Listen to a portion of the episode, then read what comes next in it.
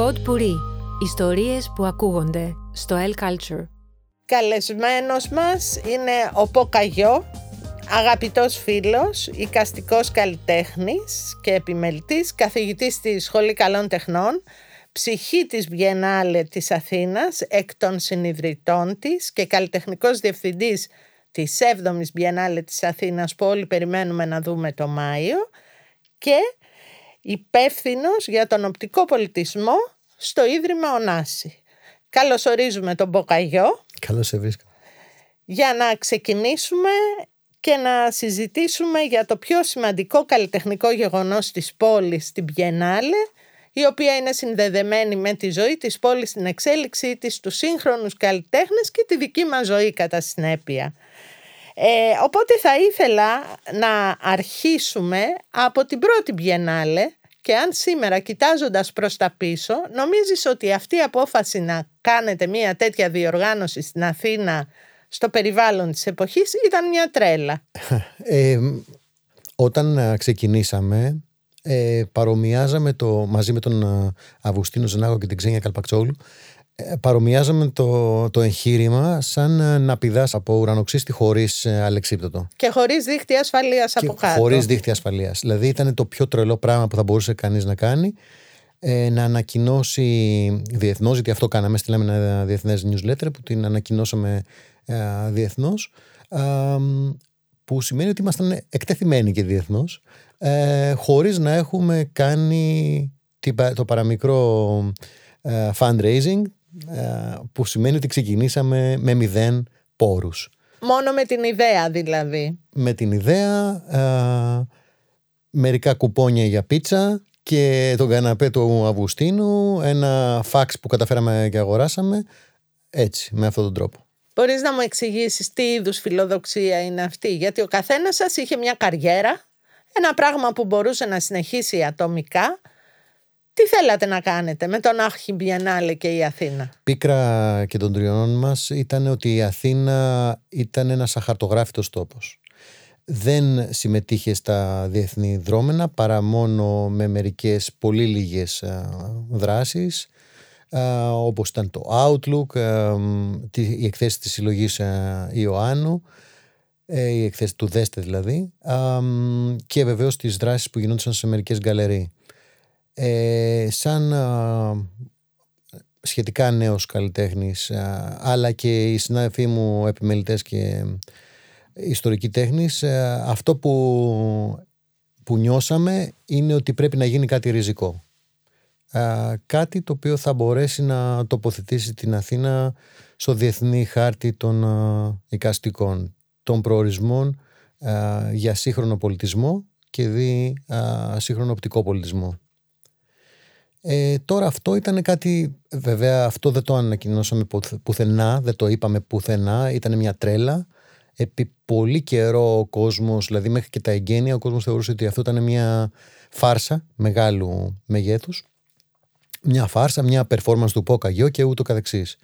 Α, κανείς δεν, δεν περίμενε ότι θα γίνει αυτή η έκθεση και σε αυτή την κλίμακα, σε μια έκθεση σε μια κλίμακα μιας διεθνούς έκθεσης. Όμως τα καταφέρατε, είναι μια διεθνής διοργάνωση πλέον. Ε, έχει συμβεί σε ιστορικά μέρη της Αθήνας και σε μέρη που μας τα σύστησε, όπως ήταν η δεύτερη, που ήταν εντελώς διαφορετικό μια μπιενάλε μιας πόλης να φύγει σε ένα μέτωπο παραλιακό για το ναι. οποίο πολύ συζητάμε και καθόλου δεν ακουμπάμε. Όλη αυτή λοιπόν η εμπειρία των, του χρόνου, των τόπων, τι ανταποκρισή έχετε από τους Αθηναίους; Κοίταξε, το πρώτο πράγμα είναι ότι προσπαθήσαμε να είναι διεθνείς από την πρώτη έκδοση. Δηλαδή, οι Έλληνες καλλιτέχνες ήταν ένα ποσοστό του συνόλου, του συνόλου των καλλιτεχνών. Γιατί αυτό, γιατί θέλαμε οι Έλληνες καλλιτέχνες να βρουν ε, ευκαιρία να συνεκθέσουν με σημαντικούς καλλιτέχνες, συναδέλφους τους, διεθνείς. και αυτό έγινε και έτσι και πολλοί συνάδελφοι βρήκαν ευκαιρία ε, να δείξουν τη δουλειά τους σε ένα κοινό το οποίο ταξίδεψε στην Αθήνα.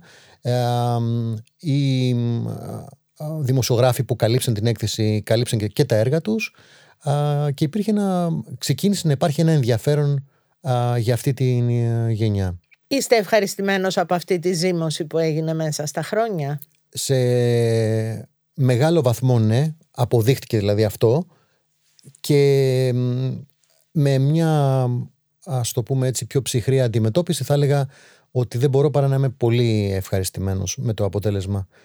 Ε, από την άλλη ε, το περίεργο είναι το οποίο βέβαια χρήζει ανάλυσης αυτό είναι ότι ένα τέτοιο εγχείρημα έχει τόσες πολλές δυσκολίες που τελικά όταν συμβαίνει μία από τις εκδόσεις της να τελειώνει δεν έχεις καθόλου χρόνο να το α, αναγνωρίσεις τον εαυτό σου να το, να το χαρείς, να το διασκεδάσεις κτλ. Είσαι απλά α, πολύ καταβεβλημένος. Οπότε ναι θα σου έλεγα αλλά με έναν λογικό Και κατά τα άλλα ο καθένας μας νομίζω ότι έχει εξάγει πολλά συμπεράσματα για την δυναμική αυτής της σκηνής. Υπάρχουν πολλά άρθρα πια που έχουν καλύψει αυτή τη σκηνή, ε, χώροι που έχουν ανοίξει στην Αθήνα και από διεθνείς επιμελητές, α, διευθυντές αίθουσων τέχνης, έχουν πολλοί επιμελητές έρθει για πρώτη φορά στην Αθήνα μέσα αυτά τα χρόνια, όχι μόνο λόγω της Biennale, αλλά λόγω της κινητικότητας την οποία ήταν μέρος αυτής της κινητικότητας και η Biennale. Δεν είναι έργο, αυτή η κινητικότητα έργο της Biennale, η Biennale είναι έργο αυτής της κινητικότητας. Ναι. Συνδέονται βεβαίως αυτά τα δύο, δεδομένου ότι δεν έχουμε μεγάλες διοργανώσεις στην Αθήνα. Νομίζω ένα πολύ μεγάλο σώμα αυτών των ανθρώπων για τους οποίους συζητάμε αυτή τη στιγμή ήρθαν στην Αθήνα τα τελευταία χρόνια με αφορμή την ντοκουμέντα ναι. Και την Biennale. Ναι. Πάμε ένα βηματάκι πίσω στην έκτη Biennale της Αθήνας. Ήταν μια πολύ επιτυχημένη Biennale, ναι. είναι έτσι; Ναι, ήταν ε, θεωρώ από τις ε, πιο πετυχημένες. Ε, τώρα... Σε πολύ ωραίους χώρους που τους είδαμε ναι. πρώτη φορά ή κάποιοι μετά από πολλά χρόνια μεταμορφωμένους. Προσπαθούμε πάντα όπως το έχεις παρατηρήσει ε, να επιλέγουμε χώρους οι οποίοι θα έχουν κάποιο είδους ιδιαίτερη σχέση με, το, με τη θεματική και θα μπορούν να αφηγηθούν από μόνοι τους ε, κάποιες ιστορίες. Δηλαδή είναι πρωταγωνιστές οι, χώροι στις ε, εκθέσεις μας και αυτό ίσως είναι και ένα από τα διαφοροποιά στοιχεία της ε, Biennale της Αθήνας έναντι άλλων Biennale που γίνονται σε έναν χώρο.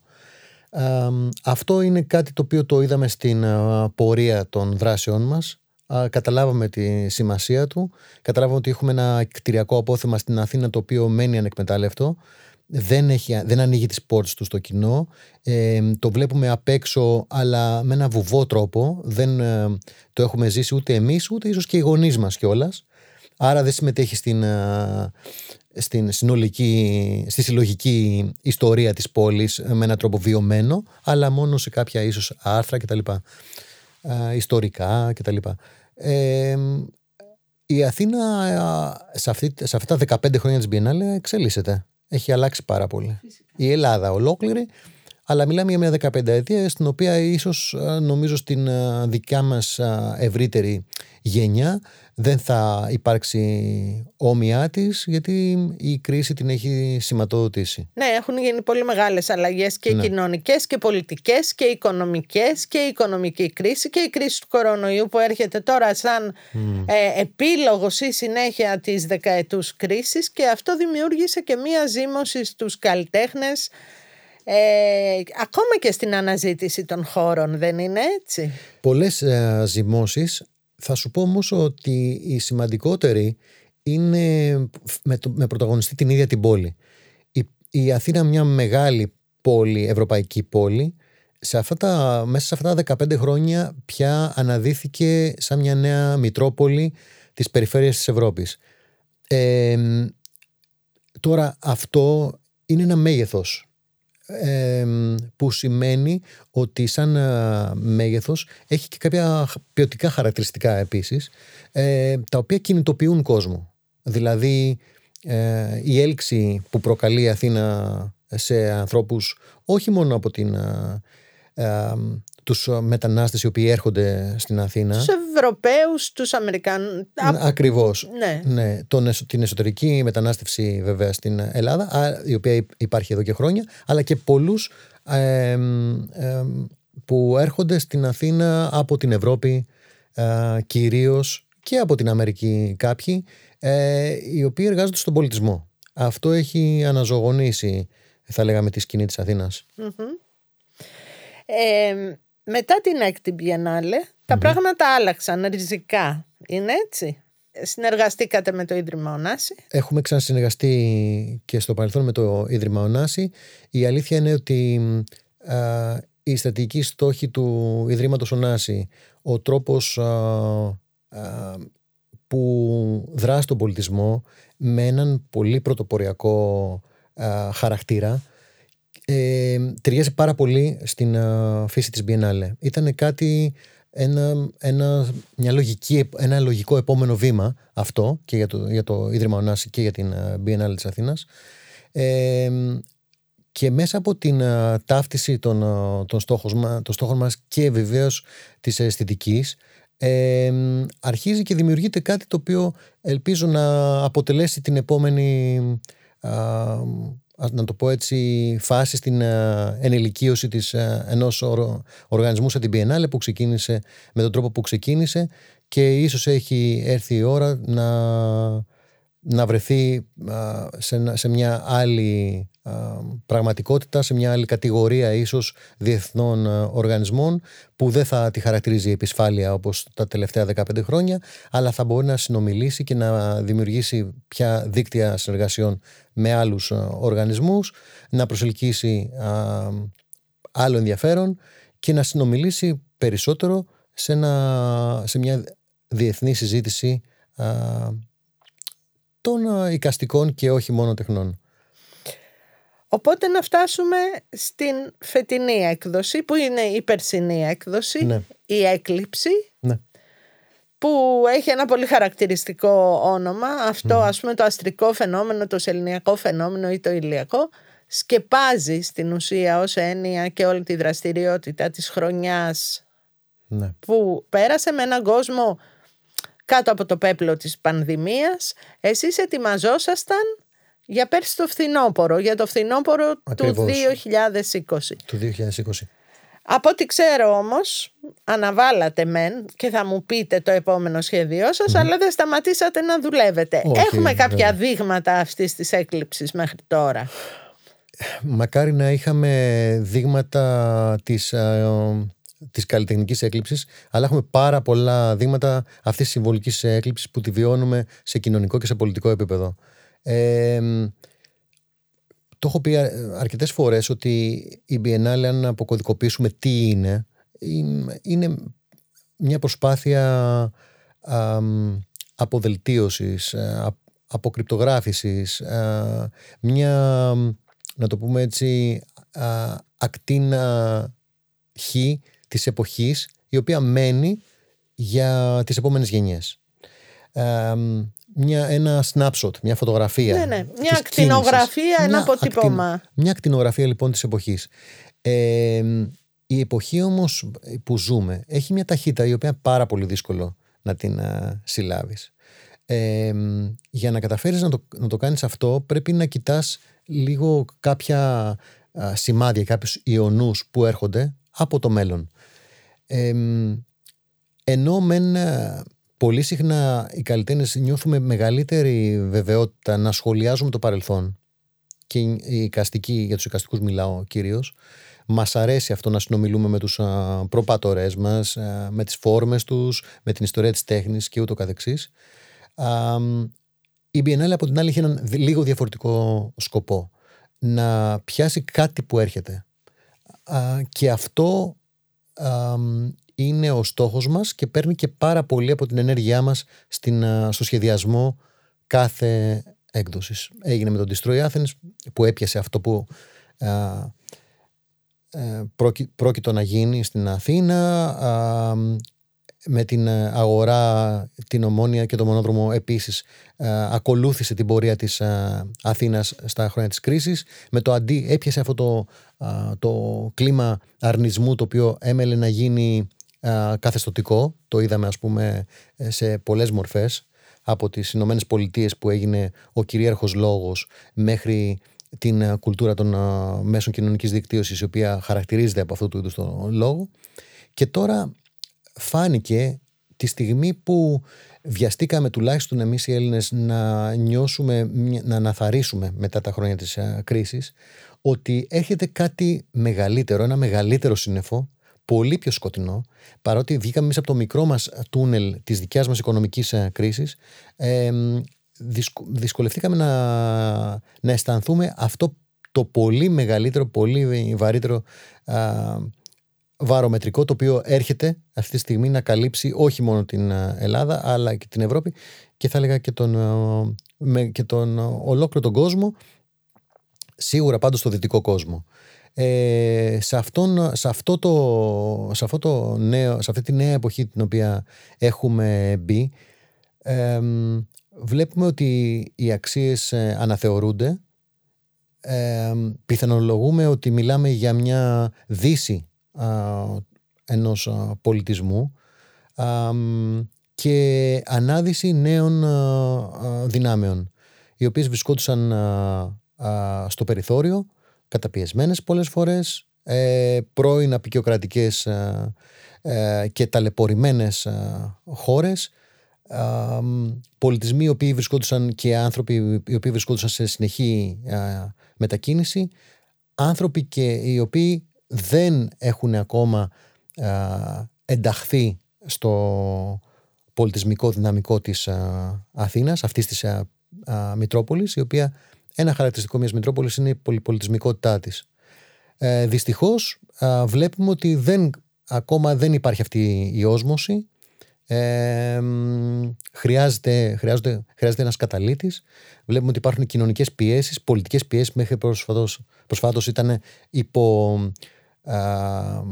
υποδιωγμό α, πολλοί, από, α, πολλοί από τους ανθρώπους οι οποίοι ήρθαν ως μετανάστες και είναι τώρα δεύτερης γενιάς εδώ πέρα, οι πρόσφυγες οι οποίοι βρεθήκαν ταλαιπωρημένοι στην, στη χώρα μας.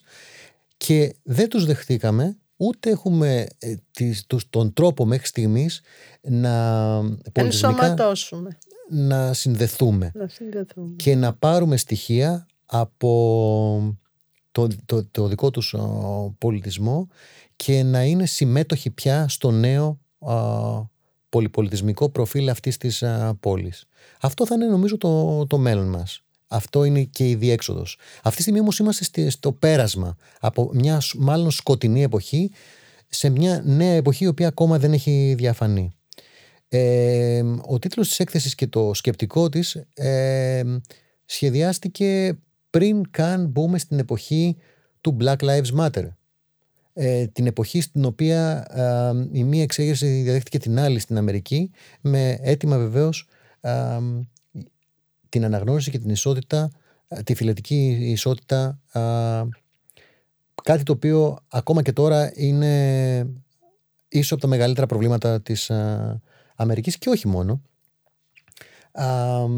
Δεν ε, σχεδιάστηκε όπως είπα πριν εμφανιστεί η πανδημία Κάτι το οποίο έριξε ένα μαύρο πέπλο πάνω από όλο τον κόσμο. Και ξαφνικά αρχίσαμε να αναθεωρούμε το πού βρισκόμαστε. Ε, η, ασφάλεια και, και ε, βρέθηκε ξαφνικά υποαίρεση του καθενός μας ανεξάρτητα με την κοινωνική του θέση όλοι ήταν ε, ξαφνικά σε, σε έναν συνεχή κίνδυνο, βρεθήκαμε και βρισκόμαστε σε ένα συνεχή κίνδυνο, με αποτέλεσμα ένας νέος α, ίσως α, υπαρξισμός να έχει γεννηθεί, το οποίο θα δούμε πολύ σύντομα νομίζω και τα, και τα έργα του σε, και στον πολιτισμό με τα, επόμε, με, τα επόμενα έργα που θα γεννηθούν τα επόμενα χρόνια. Ένα, δύο, τρία χρόνια, τα επόμενα βιβλία που θα γράφτουν, τα επόμενα οικαστικά έργα και ούτω καθεξής. Ε, λοιπόν, αυτή περίοδος της μετάβασης στην οποία οι δυσιδαιμονίες βρίσκονται σε όξυνση, ε, φαινόμενα όπως πούμε τον ε, ε, Οι θεωρίες συνωμοσίας, τα fake news. όλα αυτά.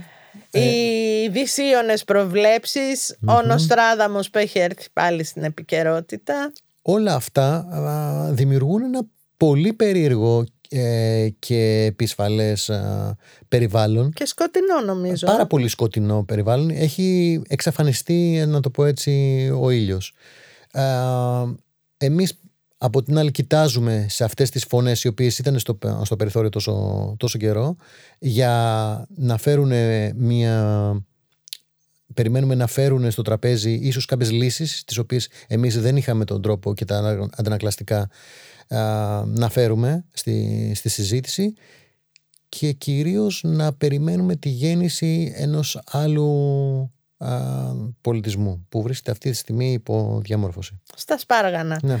Οπότε τι θα δούμε στην έκλειψή σας περίπου; Τι καλλιτέχνες περιμένουμε από το εξωτερικο και συζητώντας μαζί τους τα έργα τους, ποια είναι τα θέματα που συζητούν περισσότερο σήμερα; Θα δούμε περισσότερους από 80 καλλιτέχνες, οι οποίοι δουλεύουν με διαφορετικά μέσα. Το, το σώμα, για παράδειγμα, οι πρακτικές οι οποίες βρίσκονται στα όρια του, των τελετών, των, των ιεροτελεστιών κτλ. Ε, καλλιτέχνες οι οποίοι δουλεύουν πάρα πολύ με την κινούμενη εικόνα ε, και, και ειδικά την α, α, τρισδιάστατη εικόνα. Θα δούμε καλλιτέχνες ε, της διασποράς α, οι οποίοι ζουν στην Αμερική, στην Ευρώπη και ούτω καθεξής. queer φωνές πολλές και φωνές του οι οποίες ε, έχουν υπάρξει περιθωριακές στο παρελθόν έχουν ε, ε, έναν πρωτεύοντα ρόλο σε αυτή την Biennale θα δούμε ε, ίσως μια εικόνα από ένα μέλλον που ακόμα αρχίζει και εποάζεται. Πιστεύετε ότι η κοινωνία αρχίζει σιγά σιγά να δείχνει λίγο πιο έτοιμη να υποδεχθεί αυτές τις τάσεις; Δηλαδή τη διαφορετικότητα για παράδειγμα. Το λέω και με αφορμή την Μπεκατόρ που είναι κάτι πολύ πρόσφατο, ότι αυτό είναι, έχουμε κάπως καθυστερήσει, είμαστε στην Ελλάδα του 2021, όχι όμως ότι στην Ευρώπη αυτό είναι πιο εύκολο. Το ότι οι άνθρωποι που έχουν υποστεί κάτι ή είναι διαφορετικοί μπορούν σήμερα να σηκωθούν, να ορθώσουν τη φωνή τους. Αυτό επηρεάζει τους δημιουργούς. Συμβαδίζουν σε ένα σημείο, συγκλίνουν. είναι αναγκαία συνθήκη. Είναι απελευθερωτικό και προσωπικά δουλεύοντας με νέους ανθρώπους σαν α, καθηγητής στη Σχολή Καλών Τεχνών μπορώ να σου πω ότι αυτό είναι που, που παίρνω καθημερινά. Αυτές τις φωνές οι οποίες ε, πια έρχονται απελευθερωμένες με γνώση της ταυτότητάς τους, με γνώση του, του περιβάλλοντος στο οποίο βρίσκονται, με ένα συντακτικό δικό τους να αρθώσουν το λόγο τους. Αυτό είναι αναζωογονητικό. Ξέρετε, αισθάνομαι ότι στις νέες γενιές και μάλλον διαισθάνομαι ότι στις νέες γενιές η λέξη πολιτικό και το πολιτικό δεν είναι ταμπού όπως σε κάποιες προηγούμενες, αλλά πολλές φορές τους είναι αναγκαίο για να συνδεθούν και με την τέχνη τους και με την κοινωνία. Δηλαδή οι νέοι καλλιτέχνες θέλουν να είναι στην εποχή τους, στην κοινωνία και στην πολιτική και να έχουν λόγο, χωρίς να έχουν την ταμπέλα του πολιτικού που υπήρχε παλιότερα αλλά μιλάμε για μια νέα πολιτική, αν μπορούμε να, να κάνουμε αυτό τον νεολογισμό. Ναι, είναι προσωπικό πια το πολιτικό. μέσα από την προσωπική μου ταυτότητα θέτω τον λόγο μου και τη συμμετοχή μου. Αλλά μέσα από αυτό που είμαι. Το οποίο είναι, ταυτίζεται ίσως και με την πρακτική του καλλιτέχνη. Να κάνω μια τελευταία ερώτηση. Αν, ναι. αν θα μάθουμε πού θα γίνει η Biennale; Ή περίπου; Ναι. Ωραία. Ε, ε, η Biennale θα, θα γίνει σε μια συστοιχεία κτηρίων στο κέντρο της Αθήνας μεταξύ των δύο αξώνων της Σταδίου και της Πανεπιστημίου. Θα γίνει κεντρική θέση έχει το, τα δικαστήρια Σανταρόζα. Το παλιό κακουργείο δικείο, όπως ξέρουμε. Α, κλειστό επί πάρα πολλά χρόνια. Α, το Μέγα Ρωσίνα, το πολυκατάστημα Φωκάς. Αυτό θα είναι, αυτός ο άξονας θα είναι που θα α, φιλοξενήσει την, α, την Biennale. Αυτά είναι τρία πολύ μεγάλα κτίρια που φαντάζομαι δημιουργείται ένας χώρος, αλλά δημιουργείται και ένας άξονας πολύ ενδιαφέρον σε ένα κομμάτι της πόλης που είναι πάντα δίπλα στην αναπλαση Δηλαδή μιλάμε για την Πανεπιστημίου και η ανάπλαση φτάνει μέχρι εκεί. Ναι. Μιλάμε για τη σταδίου και είναι κλειστή. Και νομίζω ότι αυτό είναι και πολύ αναζωογονητικό γιατί περιβάλλονται και από άλλα κτίρια και μια εμπορική ζωή η οποία έχει παραφθαρεί μέσα στο χρόνο. Κοιτάζοντας το χάρτη της Αθήνας και σχεδιάζοντας πού θα γίνει η κάθε Biennale, τη φαντάζομαι και σε μια τομή στο χώρο. Ε, μια μικρή. σε ένα κόψιμο. Ε, και πρέπει να, αυτή η τομή πρέπει να γίνει ε, και συμβολικά. Να καταλαβαίνουμε ξανά αυτούς τους χιλιοπερπατημένους ε, δρόμους με να, να φρεσκάρουμε το βλέμμα μας και σε αυτούς τους ε, δρόμους. Έχει, έχει πολύ ενδιαφέρον το πώς τελικά εξιστορούμε την ιστορία της πόλης ο καθένας με το δικό του τρόπο αλλά και συλλογικά. Ε, ιδανικά φιλοδοξούμε η Biennale να συμβάλλει σε αυτό το αφήγημα. Να δημιουργεί και η ίδια κάποιο κεφάλαιο σε αυτό το αφήγημα. Αν σας ρωτήσω τι σκέφτεστε για την Αθήνα τώρα, αυτή τη στιγμή που κάνουμε αυτή τη συζήτηση για την Αθήνα και την Biennale, τι είναι αυτό που είναι και αγκάθι αλλά και όνειρο ας πούμε. Κάτι που να σας τριβελίζει μια διαρκή σκέψη για αυτή την πόλη. Θα ήθελα να αποτάξουμε τη μυσαλλοδοξία σαν, σαν κοινότητα. Έχουμε τόσα πολλά να κερδίσουμε αν συνεργαστούμε. Δυστυχώς ο πολιτισμός επειδή ποτέ δεν είχε κάποια στήριξη κεντρικά ε, κάνει τον καθένα να είναι ένα αγρίμι που, και να δράσαν αγρίμι. Δυστυχώς τα μαθήματα της κρίσης, τα οποία ήταν η συνεργασία για πάρα πολύ κόσμο, πολλοί κόσμος για πρώτη φορά συνεργάστηκε είδε ή σκέφτηκε να δρά ομαδικά, πώς, πώς μπορεί να δράσει και ομαδικά, αυτό το μάθημα ε, ενώ θα πρέπει να μας μείνει μετά την κρίση, δυστυχώς γρήγορα γρήγορα το ξεχάσαμε. Θα ήθελα να ξαναγυρίσουμε στις σημειώσεις που ο καθένας μας έκανε στι πνευματικές ε, σημειώσεις που ο καθένας μας κράτησε στην περίοδο της ε, κρίσης και να γυρίσουμε σε αυτά τα μαθήματα. Πιστεύετε ότι αυτό συμβαίνει γιατί είμαστε πυλίσμονες ως ράτσα, για να το πω έτσι, ως κοινωνία. Γιατί μας έχει έρθει και μια επόμενη κατραπακιά που είναι σαν να μας το θυμίζει υποχρεωτικά. Ναι. Ε, δεν θέλω να το πάω εκεί πέρα, γιατί αυτές οι γενικεύσεις ε, δημιουργούν, τελικά αποδυναμώνουν. Αυτό που θέλω να πω είναι ότι χρειάζεται να σκεφτούμε ε, έξυπνα, για να το πω έτσι πολύ πρακτικά, έξυπνα, πως ε, βοηθώντας ο ένας τον άλλον μπορούμε να δημιουργήσουμε πράγματα. Αυτό. Σας ευχαριστώ πολύ. Και εγώ ευχαριστώ.